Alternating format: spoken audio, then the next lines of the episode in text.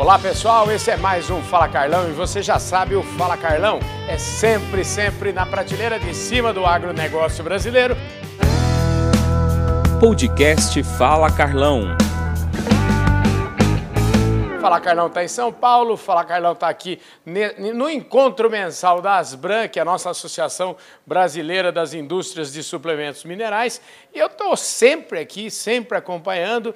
Esses dois convidados meus aqui hoje deram um show, acabaram de dar um show aqui hoje, é, falando de uma visita que eles fizeram. É, aliás, eles visitam sempre, foram ver o que está acontecendo lá nos Estados Unidos e vieram e trouxeram aqui as impressões dele, trouxeram aqui um, um rico rico aprendizado para a gente. E para você que não acompanhou isso, nem no, na transmissão online da Asbran e também não acompanhou, não teve aqui presencialmente, eu trouxe os dois aqui para a gente falar um pouquinho. Antes de mais nada, obrigado, Fernando, pela sua presença. Estou falando do Fernando Carvalho, que é diretor técnico da Matsuda, 37 anos de casa. Tudo bom, Fernando? É um prazer estar contigo, Carlão. Te conheço, sabe, há muito tempo, né? Desde o tempo da PEC Plan, mas é uma honra estar com você e te parabenizar porque teu programa é muito importante, faz extensão verdadeira. É isso aí, gente. Ó, e é o seguinte, o Fernando está aqui do meu lado e do lado direito o João, o João Gabriel. E o João Gabriel, eu conheci o João, não foi o Fernando que me apresentou, não. Eu conheci o João numa viagem ao Canadá em 2017. E estava eu, estava minha mulher, e a gente bateu um papo com ele, e a gente falou assim, nossa, esse menino é bom de serviço, hein? Que menino top de linha. E eu falei isso sem saber que ele era filho do Fernando. Depois que eu fui descobrir, e claro, né, gente, a fruta jamais cai longe do pé. Então tá aqui o João Gabriel hoje também está lá no departamento técnico da Matsuda há sete anos já, né, João? Tudo bem? Exatamente, Carlão. Prazer estar aqui com você hoje. Sempre a gente se encontrando aqui na Asbran. É sempre bom conversar com você e te encontrar. Pois é, rapaz. E ele agora, é, daquela viagem de 2017 para cá, já foram, já se vão, já vai fazer seis anos. Ele até mudou o visual. Ele tá, ele tá com um cara mais. Ele, ele, ele, tinha uma carinha mais de anjinho no João Gabriel, mas não, agora ele tá com uma cara assim mais tá potente. Crescendo, mas faz parte, né? É, escuta, é muito bom ter um filho preparado como esse, hein, Fernando? Isso é mérito seu, mas é mais mérito seu ou mais da mãe? Como é que é a história? Já te falei que a, a forma é muito boa, né? o outro foi excelente, minha esposa, graças a Deus me deu uma família maravilhosa, mas a maior alegria que a gente tem é ter um filho melhor do que a gente. Eu vi uma entrevista tua com o Rodrigo, ele falou do pai dele, falou dele, uhum. e do, né, achei linda aquela colocação do Rodrigo, meu pai seria orgulhoso, e você chamou o filho dele. Né? Eu acho que a, a, sequência é muito importante. A função nossa é preparar a geração que vem. Eu tenho maior orgulho do meu filho ser muito melhor do que eu. Maravilha, mas isso é o seguinte, agora você logo, ele está me falando que essas viagens que, que, essa viagem que vocês fizeram aí para os Estados Unidos é uma coisa já já, já é tradição. Me conte um pouquinho como é que você entrou nessa forma aí. Bom, Carlão, então desde cedo, né, desde a época que eu era da escola, nem fazia veterinária, nem estava na faculdade, eu já ia nessas feiras nos Estados Unidos, né? Uhum. Então a gente visitava algumas fazendas e em feira eu comecei a desenvolver interesse na né, pecuária e sempre buscando o mercado, não só a parte de produção, mas sempre saber entender o que está acontecendo fora do Brasil, que vai refletir o que está acontecendo aqui dentro, né? Então, Uh, tem 10, 12 anos que a gente já vem fazendo isso, né, desde a época que eu estava na escola, uh, que tornou uma coisa constante. Todos os anos nós vamos, todos os anos nós vemos o que está acontecendo lá e também é muito importante para a gente entender o que vai acontecer com o Brasil aqui no, no, durante o ano ou nos próximos anos. Né. Tem gente aqui que jura de pé junto o seguinte, que tudo que acontece nos Estados Unidos, mais cedo ou mais tarde, chega por aqui. Mas há controvérsia sobre esse tema e eu queria já começar por aí, dando uma provocada aqui no Fernando. Fernando, é, você que é, é mais, tem mais tempo fazendo essa viagem, eu queria que você me refletisse sobre esta minha colocação. Eu conheço os Estados Unidos na parte acadêmica e a parte profissional. Né? Todo mundo imagina os Estados Unidos como um exemplo a ser seguido. Não discuto isso como organização, como empenho, as coisas lá funcionam. Mas eu não troco esse país, como, eu estou falando de veterinário e criador. Eu não troco, brincando, até falei você, eu não troco uma pastagem braquiária bem manejada, bem colocada, um gado, um nosso, um nosso gado Nelore melhorado, numa região tropical. Você, eu não troco isso, porque é muito complicado você produzir carne num lugar frio. Tá? Isso tem um problema de feno muito sério, problema de água. O limitante de água nos Estados Unidos é muito forte. Depende da neve e tem os extremos. O que, que eu vou deixar um recado? Nós estamos no país certo. Algumas pessoas falam que não é assim. É muito mais fácil você nutrir os nossos animais, manejar os nossos animais numa seca do que no inverno, entendeu? E aqui a gente é uma questão um pouco de a gente nos profissionais do mar. Eu não troco a realidade brasileira que poderia ser cada vez melhor, porque nós temos um futuro. Eles estão chegando no momento problema de água, é, o preço da terra está muito alto e eles têm um apagão de mão de obra. Fernando, meu avô falava o seguinte: aqui no Brasil é um país abençoado. Meu avô falava isso, porque é ele falava assim: se o cara é, cair no meio da noite, e, sei lá, bebeu demais, dormiu e ficou na calçada, ele acorda no dia seguinte e vai embora. Meu avô falava isso. Tá e, e, aí, é, lá nos Estados Unidos, eu tenho a impressão que lá é, não suporta erro, não dá para errar e aí eu queria saber o que, que você, o que, que nós podemos aprender com isso. Ou seja, tem gente fazendo coisa sem poder errar. E nós aqui estamos forgando demais, estamos errando demais. Que, como é que você enxerga? Como teu, teu avô falava, meu pai falava, lá tem a neve. Parece que não, gente. A neve é um limitante. Se você não guardou comida, você passa fome. Se você cair numa. Uma, a pobreza nos Estados Unidos aumentou muito. A gente vê gente na rua. Aí você vai. Eu vejo assim: por que, que não pode errar? porque lá ninguém, alguém, você dormiu no calçado e vai embora. Lá você morre no frio. Você está entendendo? Então você tem que guardar comida. Uma vaca, vou falar rapidamente, uma vaca precisa de 12 quilos de feno por dia. E o inverno lá são 120, 150 dias. E hoje está 9 dólares se você tratar uma vaca só para sobreviver. Você multiplica isso, dá quase 1.200 dólares para a vaca sobreviver. E ela vale 1.800. Estou falando que como é que você consegue, mano? Ou por isso estão abandonando. A gente, eles não podem errar. Eles estão, eles estão num momento muito difícil, estão matando novilhas, vai ter uma deficiência, uma falta de carne no mundo. Não é porque o mundo vai produzir mais ou consumir mais. Quem vai fornecer carne vai ser 25 a 27% de todo o mercado mundial, vai ser o Brasil. Vai vir uma pecuária moderna, vai vir de uma, de uma pastagem braquiária ou de pânico, bem manejado, matando o animal com 30 meses no máximo e bem manejado. Não pode errar aqui também, não. A gente aqui até tolera mais o erro, mas financeiramente a gente perde, né? Pois é, gente. Agora, eu queria, já que a gente está falando não pode errar, eu queria saber o que é que você aprendeu lá nos Estados Unidos, né? Porque a gente não pode errar, mas a gente precisa aprender sempre. Então, eu queria que você me falasse qual é o, o, o, o principal, os principais aprendizados desse tipo de, de encontro, desse tipo de viagem que vocês fizeram. Certo, Carlão. Então, a gente sempre vê a oportunidade que a gente tem para trabalhar. Né? Então, o que, que a gente viu? A oportunidade do Brasil de abraçar esse mercado de exportação para esse ano e para os anos seguintes. Né? Então, eles vão ter um, uma produção complicada nos anos seguintes, eles estão sem vacas como matrizes para produzir bezerro, eles vão produzir menos carne, tanto para consumo interno quanto para exportação.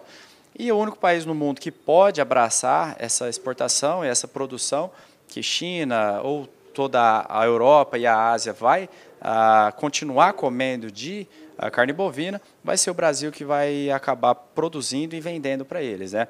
Então a gente teve nosso momento de baixa, mas o ciclo vai virar e a gente vai começar a exportar carne, o preço vai voltar, a arroba vai reagir e a gente vai ah, melhorar essa questão de ganho de dinheiro na pecuária.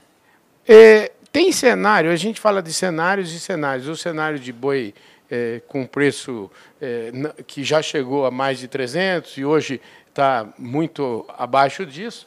Mas o, o, que vale é o seguinte: em qualquer um dos cenários tem gente. Acho que quem ganhava dinheiro com.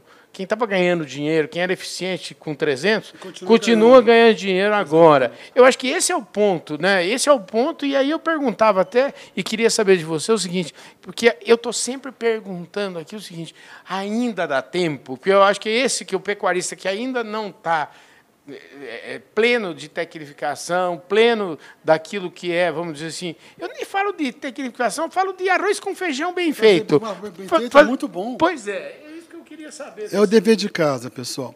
Lembra que uma vaca, uma vaca Nelore, são 290 dias de gestação.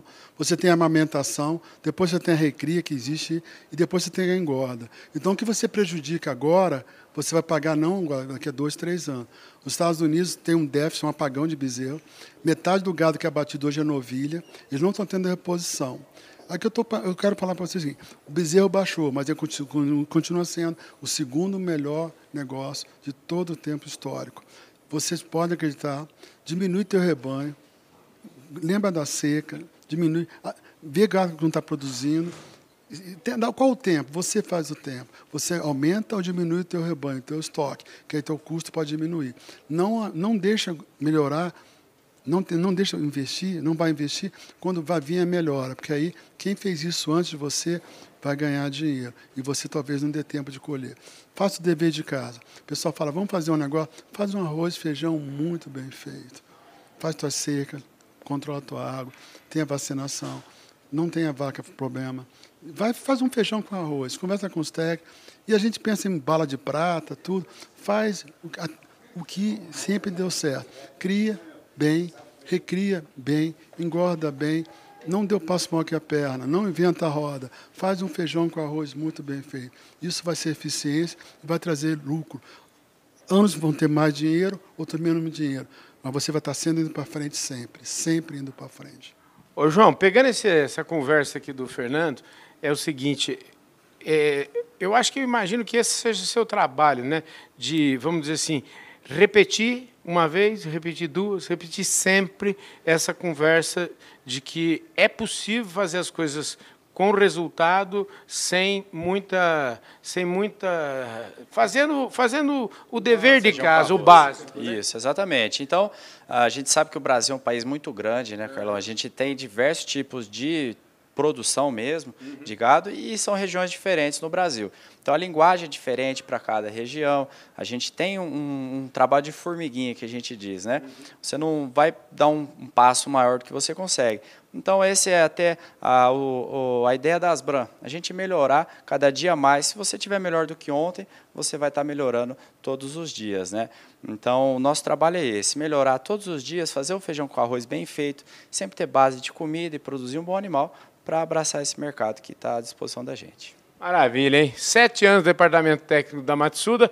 Eu queria aproveitar esse número sete, que é legal, sete anos de Matsuda, 37 anos de Matsuda aqui, para dizer o seguinte, a Matsuda está completando este ano, se eu não estiver enganado, 75 anos de idade. Então, eu queria que você falasse disso para a gente encerrar aqui, porque para a gente não dizer que não falou das flores, é importante a gente falar um pouquinho do legado dessa marca para a pecuária brasileira. A, fam é, a, família Massuda, na verdade, são três famílias que se juntaram: a família Massuda, a família Sami e a família Cerise. Mas, na verdade, hoje nós temos 5 mil funcionários que são famílias. Então, eu sou Fernando da Massuda, João é da Massuda. A Massuda faz 75 anos agora. Esse Vai ter uma, ter uma comemoração agora na, na Bahia em março, né, Gabriel? É, eu muito orgulho disso. Eu, eu, eu trabalhei para a primeira geração, trabalhei para a segunda, trabalho para a terceira. O João Gabriel trabalhou para a segunda, para a terceira. Certamente vai trabalhar para a quarta. Eu talvez não, não dê tempo para isso. Mas a Matsuda tem um compromisso. Nós somos uma firma nacional, 100% nacional. Nós trabalhamos para o melhor da pecuária. O, o nosso cliente é o nosso patrão. O que a gente quer é sempre levar o melhor, as melhores pastagens, a melhor da saúde animal, a melhor tecnologia, suplementação mineral, para poder fazer assim, ó, se você conseguir ir para frente, nós ficamos muito satisfeitos. É lógico que tem comércio nisso, mas o, o nosso objetivo é que você progrida. Então a Massuda para nós é um, é, é, uma, é um legado, né? O seu Jorge Massuda não está mais conosco, mas nem o pai, o seu, seu Zé, o seu Xixiro, nem o tio, mas eles deixaram uma história que as gerações novas estão fazendo. Okay? Olha, perfeito, gente. Olha, infelizmente nós temos, nós estamos chegando no finalzinho aqui. É, dá tempo para eu desejar para vocês mais 75 anos aqui. Esse caboclo vai trabalhar. Se ele trabalhar mais uns 40 aqui na Matsuda, já, nós já vamos estar tá chegando lá perto, quase perto dos 120 já, né? A Matsuda a gente acredita vai ser centenária. É. Não vai ser 150, nem 200, nem 300. Nós, eu vou estar em outro lugar, como os antecessores, mas nós vamos ver as gerações que. É uma corrida de, de sucessão. A, a, a, quarta, a quinta, a sexta, a sétima, porque nós temos um compromisso com o Brasil e com a pecuária nacional. Espetacular, gente. Ô, ô, João, obrigado. O mais importante disso tudo, sabe o que, que é? Eu quero até mandar um abraço para o Geraldo Rufino, meu amigo Geraldo Rufino, que é palestrante. Ele sempre fala o seguinte: seja empreendedor. Se você não empreender no CPF, no seu CPF, seja empreendedor no CPF de outras pessoas que não têm o menor problema. É exatamente a mesma coisa. E aqui eu estou falando de dois exemplos perfeitos desse, desse empreendedorismo que tanto o Brasil necessita e que a gente vê aqui estampado no rosto desses dois feras. João, obrigado, viu? Não, eu que agradeço, Carlão, sempre um prazer te encontrar, a gente conversar e estar tá aqui com você. Obrigado. Maravilha. Já quero aproveitar que o assunto é carne, nós estamos aqui nas Bran, falando de pecuária, e mandar um beijo também para a Júlia, que também integra esse time aqui da prateleira de cima, né, rapaz? É, minha filha, ela está viajando segunda-feira para Houston, ela vai pela quinta vez competir representando o Brasil. A melhor colocação dela foi 27, ano passado foi 100, mas são 300 e minha filha, não é que é minha filha não, a genética foi boa. quem, quiser, quem quiser ver, é Júlia Carvalho, e não é porque é minha filha, não. Ela é considerada uma das melhores churrasqueiras do Brasil. Hoje. É, com certeza e é mesmo, viu? E a turma, não é porque é filho dele, não, é que a mãe também ajudou barbaridade. E a mãe ajudou é, muito, né? Ajudou, ajudou Como bem. é que chama a mãe? Isabel. A Isabel. Isabel, um beijão no seu coração. Obrigado. Querido, obrigado, viu? Obrigado a você. E você é um exemplo para nós, tá? Eu te conheço há quase 40 anos. Eu, quando vejo você disposto a levar o conhecimento e conversar com gente, pra, ó, seja positivo. Esse país aqui é bom, gente. Esse país aqui é maravilhoso. É, eu tenho certeza disso. A gente acredita muito nisso. E o programa Fala Carlão, com esses dois feras aqui, a gente vai ficando por aqui. Um beijão no coração de todos vocês. A gente se vê por aí.